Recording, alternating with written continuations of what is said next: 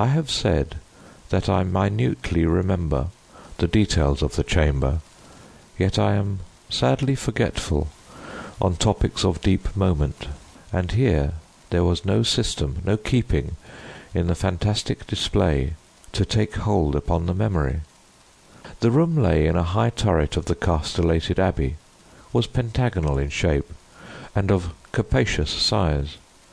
Occupying the whole southern face of the pentagonal was the sole window, an immense sheet of unbroken glass from Venice, a single pane, and tinted of a leaden hue, so that the rays of either the sun or moon passing through it fell with a ghastly lustre on the objects within. Over the upper portion of this huge window extended the trellis work of an aged vine, which clambered up the massy walls of the turret. The ceiling, of gloomy looking oak, was excessively lofty, vaulted, and elaborately fretted with the wildest and most grotesque specimens of a semi Gothic, semi Druidical device.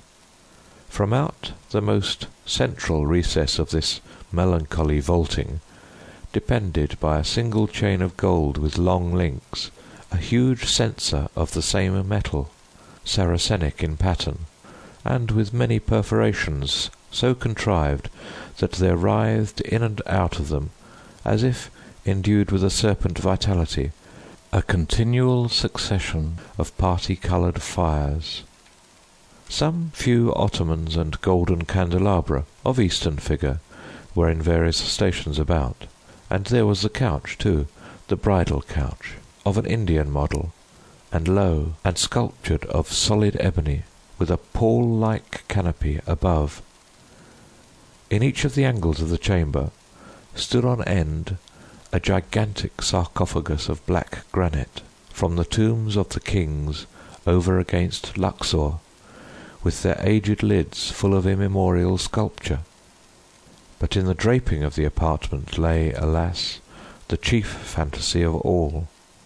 The lofty walls, gigantic in height, even even unproportionably so, were hung from summit to foot in vast folds with a heavy and massive looking tapestry, tapestry of a material which was found alike as a carpet on the floor, as a covering for the ottomans and the ebony bed, as a canopy for the bed, and as the gorgeous volutes of the curtains which partially shaded the window. The material was the richest cloth of gold. It was spotted all over at irregular intervals with arabesque figures about a foot in diameter, and wrought upon the cloth in patterns of the most jetty black.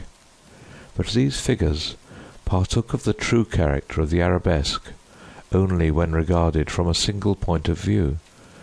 By a contrivance now common, and indeed traceable to a very remote period of antiquity, they were made changeable in aspect. To one entering the room they bore the appearance of simple monstrosities, but upon a farther advance this appearance gradually departed, and step by step, as the visitor moved his station in the chamber, he saw himself surrounded by an endless succession of the ghastly forms which belong to the superstition of the Norman, or arise in the guilty slumbers of the monk. The phantasmagoric effect was vastly heightened by the artificial introduction of a strong, continual current of wind behind the draperies, giving a hideous and uneasy animation to the whole. In halls such as these, in a bridal chamber such as this, I passed, with the Lady of Tremaine, the unhallowed hours of the first month of our marriage passed them with but little disquietude. That my wife dreaded the fierce moodiness of my temper, that she shunned me and loved me but little, I could not help perceiving. But it gave me rather pleasure than otherwise.